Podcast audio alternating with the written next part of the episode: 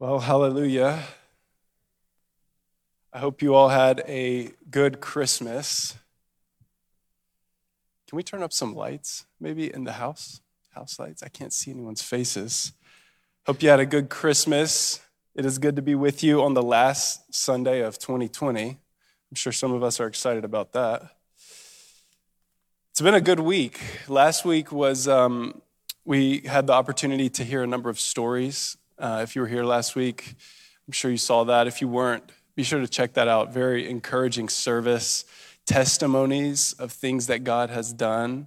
Um, really enjoyed that. And then the, the Christmas Eve service, I just tuned in via the web stream, but I got to hear Warren quote Luke 2, which was very good. Warren, I don't know if you're in here, but uh, that was awesome. I love that. I don't think he's here, but that was really cool. I think, I think some of you guys saw that and enjoyed that. Well, this morning, uh, Tom's not here with us this morning, so I will be sharing out of a couple passages. But I, I kind of, as I was praying for today, mostly was reflecting and thinking of this last year and the challenges and some good, but mostly difficult situations that we've lived through. And I kind of want to preach in light of that this morning. Um, you know, most of us, I think we were caught off guard. I think the whole world was caught off guard in March when, or February or January, depending on where you were at, when some of these things started happening. We have experienced a global pandemic and this global pandemic is filled with new developments, I feel like every week.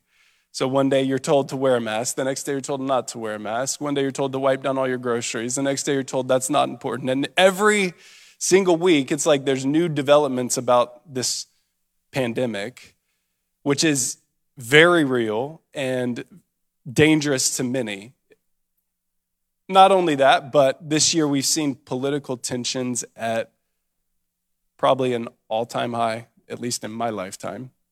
Very tense political environment, so much so that I hear stories of families even being divided and, and torn apart or hurt by one another because of political stances.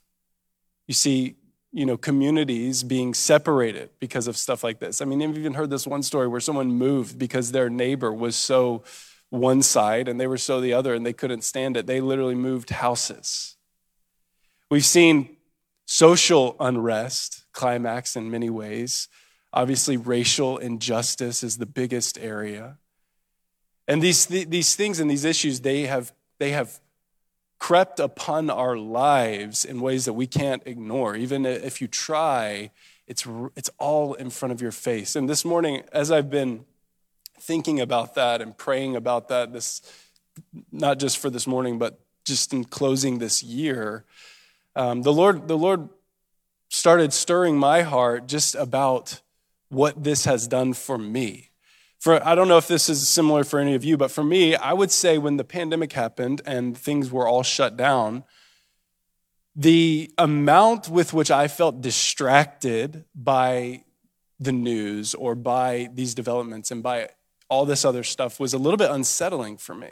I mean, I've been doing ministry for 15 years. I've been leading prayer meetings, all this stuff. And, and I look back and I'm like, you'd think I would have stuff like this figured out, right? Or you think that stuff in the world wouldn't unsettle someone in ministry, or you, whatever it is. Or maybe yourself, you're thinking, I, I thought I had that taken care of. But what I realized is these events maybe in extreme scenarios or maybe in smaller scenarios, but for all of us, I think it forced different things to the surface. Things that you look at and you're like, I thought I had that dealt with.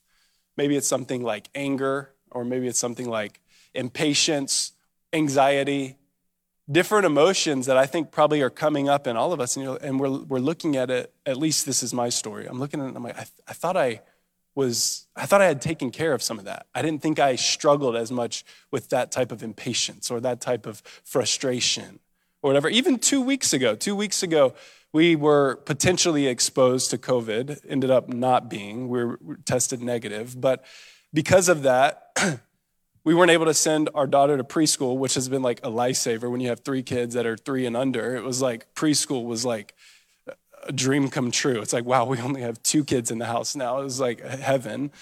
And so we couldn't send her to school. And it was like my whole, I felt like our whole world was collapsing again. It was like everything's thrown off. And then not only that, but the next week, her teacher was exposed to, to COVID. So they had to cancel school again. So it was like two weeks where everything changed on us. And I found myself, wow, in a moment, I, I can feel a little bit shaken and anxious because of outside external events that are unrelated to me. And that was unsettling to me because it's a sign of where my heart is at and where my faith is at. And that's, that's where, where I've been praying and thinking and reflecting on from this last year. And that's where I want to take us this morning. So I'm gonna, I want to read two passages for us about one person. Um, and so you can open those, uh, your Bibles to Luke chapter 10, and then we'll go to Matthew 26. I want to read both of these passages. And then I'm going to pray for us, and then we'll jump in. So, Luke chapter 10, they'll also be on the screen if you want to read from the screen. Luke chapter 10, verse 38, and then I'll immediately flip over to Matthew chapter 26. So, Luke chapter 10, it says this As Jesus and his disciples were on their way, he came to a village where a woman named Martha opened her home to him. She had a sister called Mary who sat at the Lord's feet listening to what he said. But Martha was distracted by all the preparations that had to be made. She came to him and asked, Lord, don't you care that my sister has left me to do the work by myself? Tell her to help me. Martha, Martha, the Lord answered, You are worried and upset about many things. But few things are needed, or indeed only one. And Mary has chosen what is better, and it will not be taken away from her. Now, Matthew 26. While Jesus was in Bethany in the home of Simon the leper, a woman came to him with an alabaster jar of very expensive perfume, which she poured on his head as he was reclining at the table. When the disciples saw this, they were indignant. Why this waste? They asked. This perfume could have been sold at a high price and the money given to the poor. Aware of this, Jesus said to them, Why are you bothering this woman? She has done a beautiful thing to me. The poor you will always have with you, but you will not always have me. When she poured this perfume on my body, she did it to prepare me for burial. Truly, I tell you, whatever, wherever this gospel is preached throughout the whole world, what she has done will also be told in memory of her. Let's pray. Lord, we love you. God, this has been a, a, year that has been different for most of us than any other year that we've experienced. And as we prepare to close this year and as we join together in worship and in prayer this morning, I ask that you would open our eyes to your word. God, I ask that you would show us your face as we read your word. God, that you would give us the Holy Spirit this morning. We love you and we thank you. In Jesus' name, amen. So, these two passages, you have one character, primary character, but a family of people Mary, Martha, and, and some of you probably know that uh, Martha's, Mary and Martha's brother was Lazarus, who Jesus raised from the dead. And something is, is very unique about this family. Uh, this is just a few points of context that I want to give you to help us understand the passage. This family was closer to Jesus than most other people, arguably even closer than the, disciples. Now, the disciples were with him, obviously, more than this family, but there's points where it seems like Mary and Martha and Lazarus may have understood who Jesus was better than even the disciples. And I'm not going to read all of John 11, but John chapter 11, as Lazarus dies, we see how close Jesus was to Mary, Martha, and Lazarus. I'm just going to give you a few points so you can remember that. But right in John, in John chapter 11, um, one, of, one of Lazarus' sisters, Mary, comes and reports to Jesus that the one whom you have loved has died. So he comes to Jesus and describes the death of Lazarus, saying, hey, your friend, the person who you're close to, he has died, and we need you to come and help him. And mind you, this is in Judea where the Jews wanted to stone Jesus, okay? So it's not a good idea for Jesus to go back there because he'll probably die. He was going to die anyway, but that was not his time. So it's not a good idea. But after she says that, he responds and tells the, the disciples, hey, we are going to go back there for Lazarus.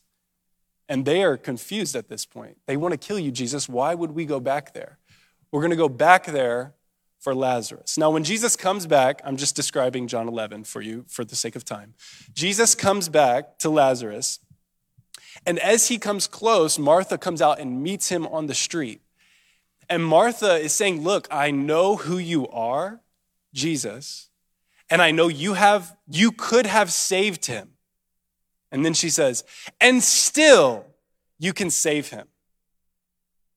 You can raise him from the dead. And then Martha in verse 27 of John chapter 11, she says, Yes, Lord, I believe that you are the Christ, the Son of God who is coming into the world. This is the highest confession of who Jesus is that we have not seen in the Gospels. But Martha, this girl, looks at him and says, I know who you are. You're the Son of the living God. The disciples haven't even believed this yet.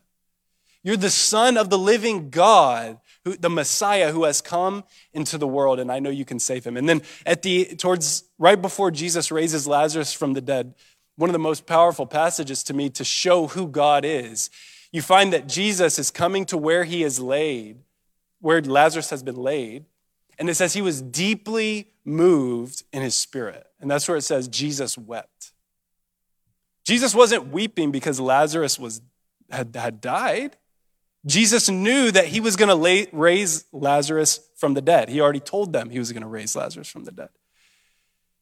He wasn't moved in his spirit just because Lazarus was dead. He wasn't he didn't weep because Lazarus died. He was weeping because of the pain that his friends were feeling because of Lazarus' death.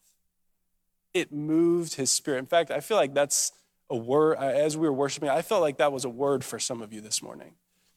Some of you have pain from this year, whether it's because you lost somebody through COVID, or whether it's because you lost a job, or whether you've had family tension and, and there's just a lack of peace. I feel like God is saying this morning, He is near to you.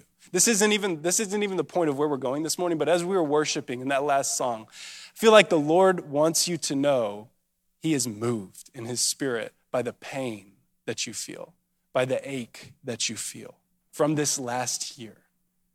And that's not bad to feel that pain. There, were, there was real loss. And Jesus is saying he is moved and he is with you and he is near to you in that pain. Now, this is, this is the family that we have to remember when we look at Luke chapter 10, when we look at Matthew 26. Mary, Martha, Lazarus, probably some of Jesus' best friends. If you look at that passage, you can see that. Probably some of his best friends, the ones whom he loved. Now, in Luke chapter 10, this probably happened prior to what we read in Matthew 26, because Matthew 26 was just before Jesus was dying.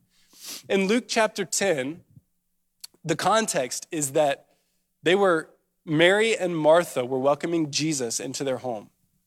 And an important factor in Jewish culture and a lot of Middle Eastern culture that I think it's very important in the South also, but nowhere near the extent that it is in the Middle East, but it's something called hospitality.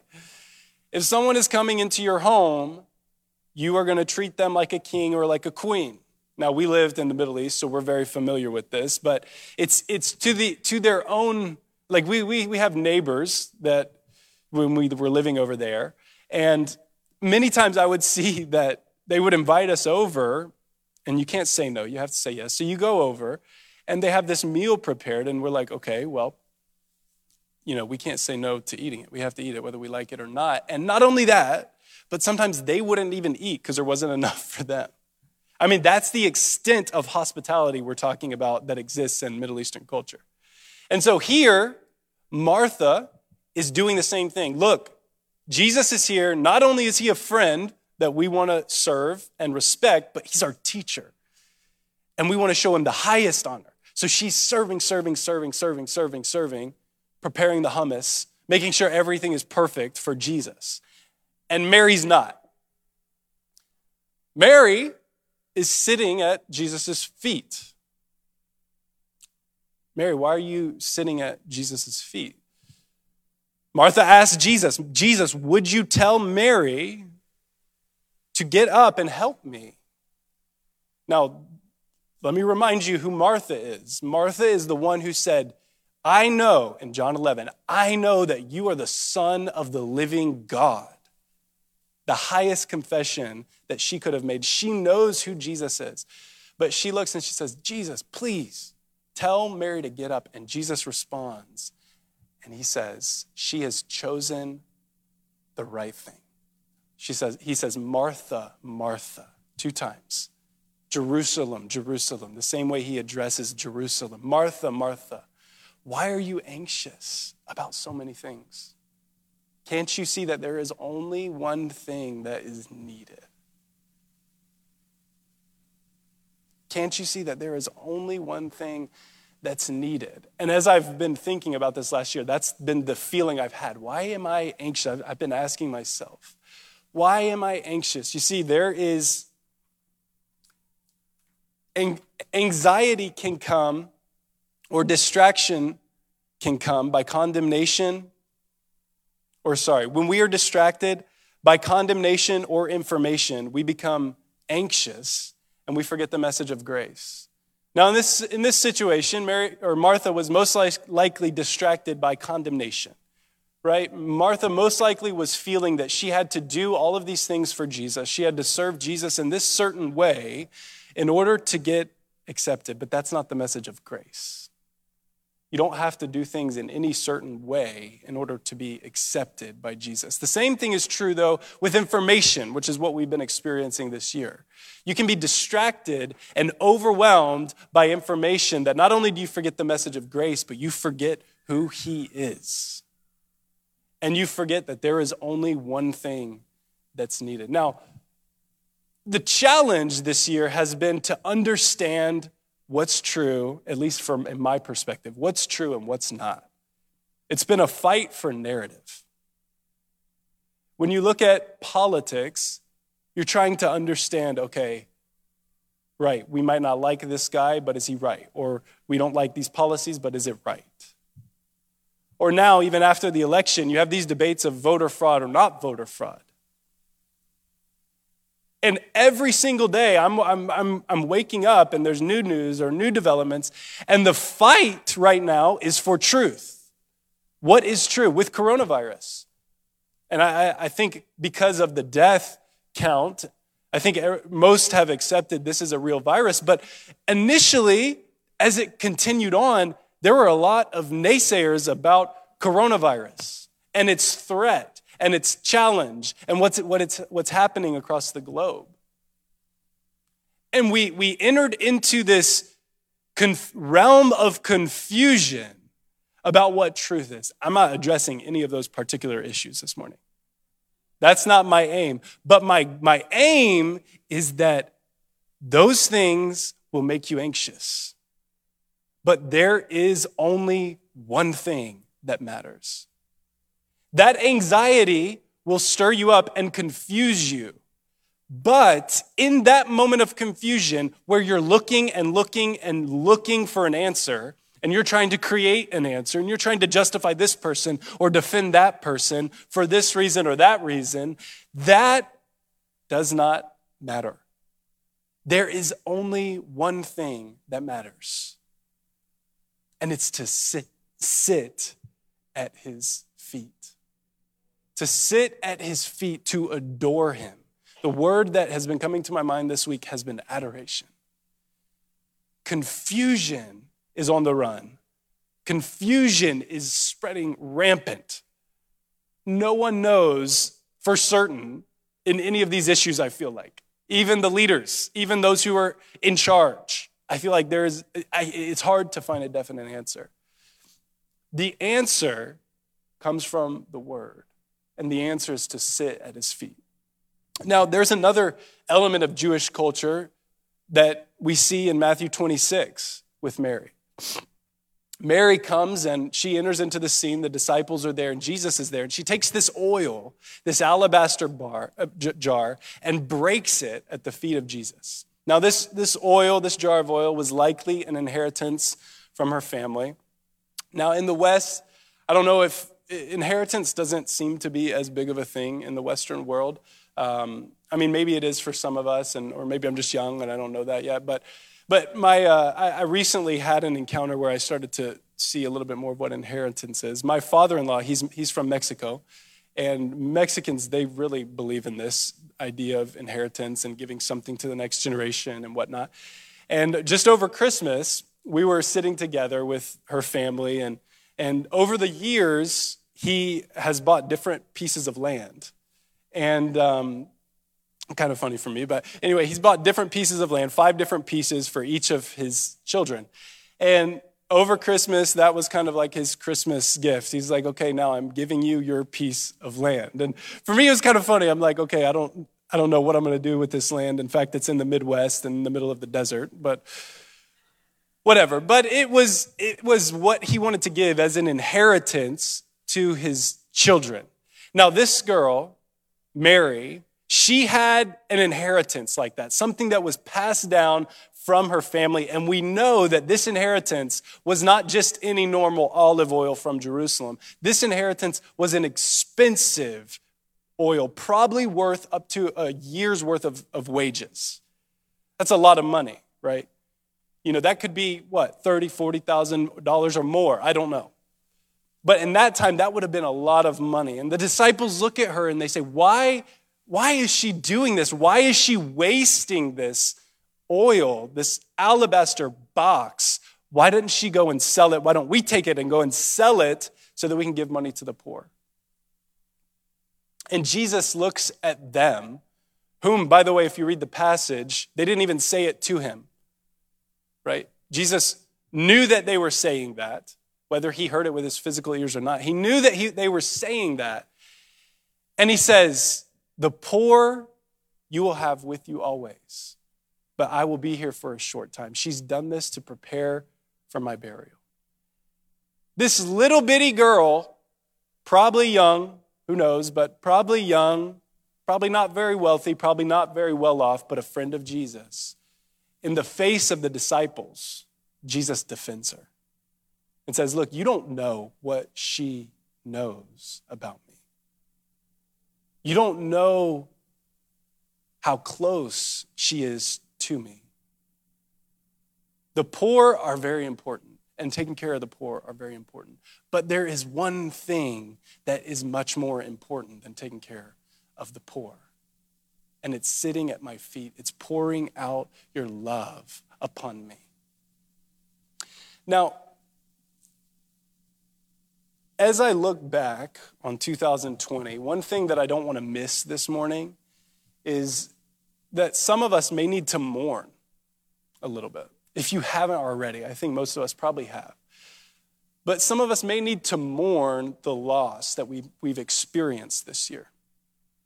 And you can't skip that step. Jesus was mourning right before he raised Lazarus from the dead because of the pain that Mary and Martha had experienced over Jesus over Lazarus' death. But after we mourn, we move into a place where two things I think are, are necessary. First is thanksgiving.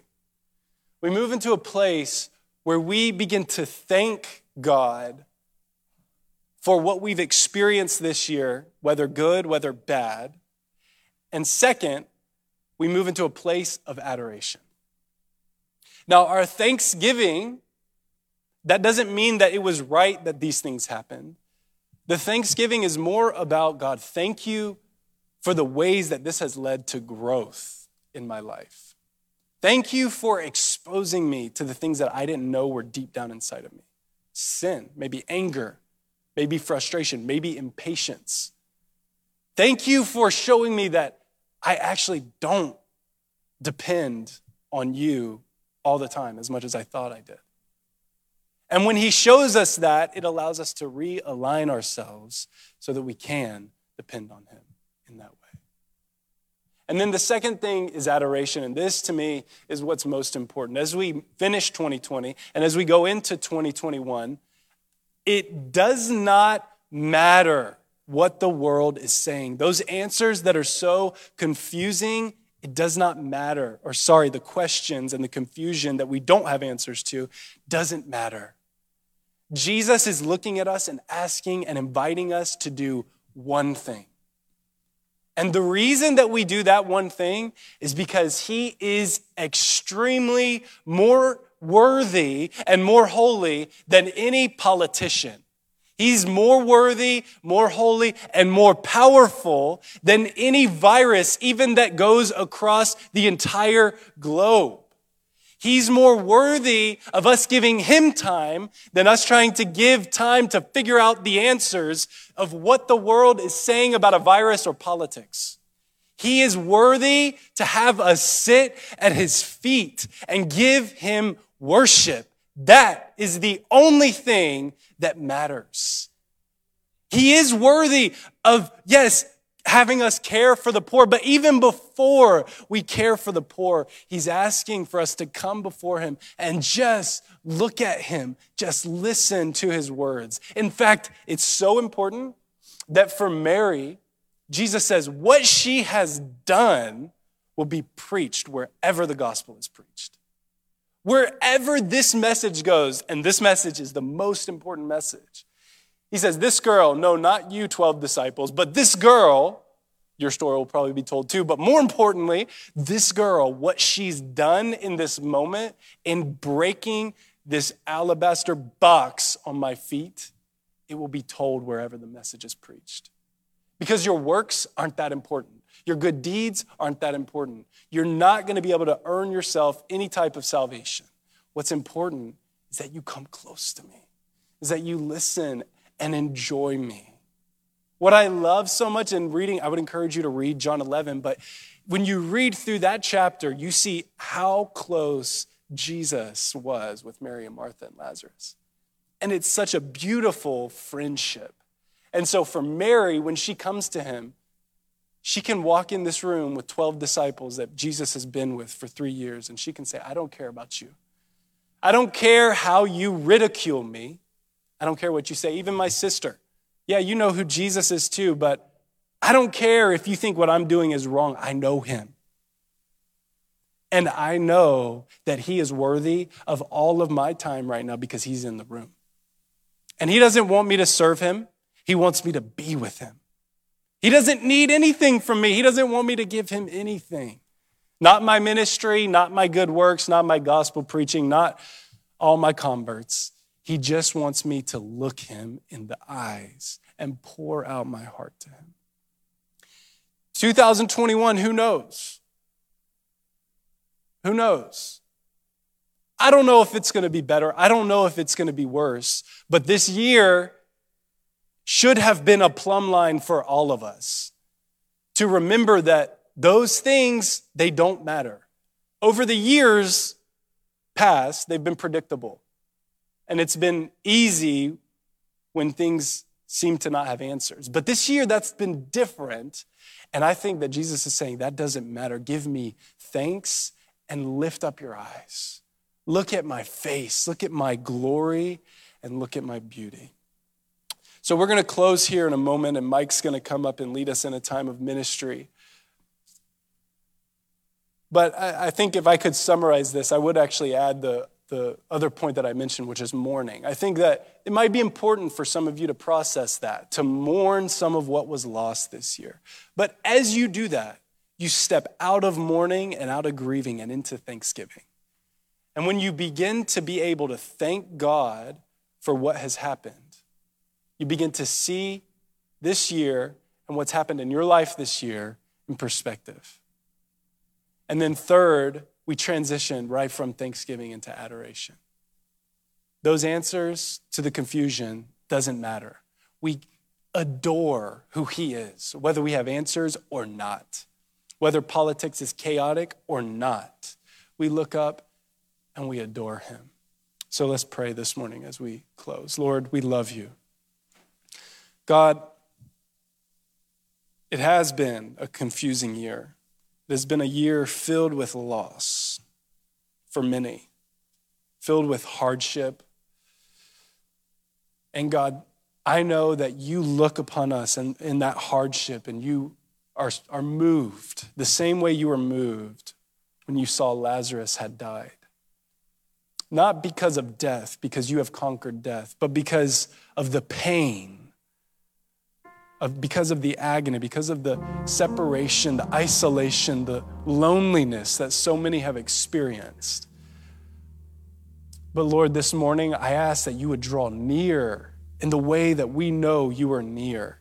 And God, you would lift our hearts. You would allow us to have a glimpse of your beauty that would lead us to see those things in perspective, to give you thanks and to adore you because you are worthy. Lord, we want to respond to you the way Mary responded to you. Lord, we want to come to you not trying to present good things, not trying to work for you, but we want to come to you and just sit at your feet and listen because you alone have the words of eternal life. So today, Holy Spirit, I'm asking, God, would you come and would you minister to us? Would you speak to us? In Jesus' name.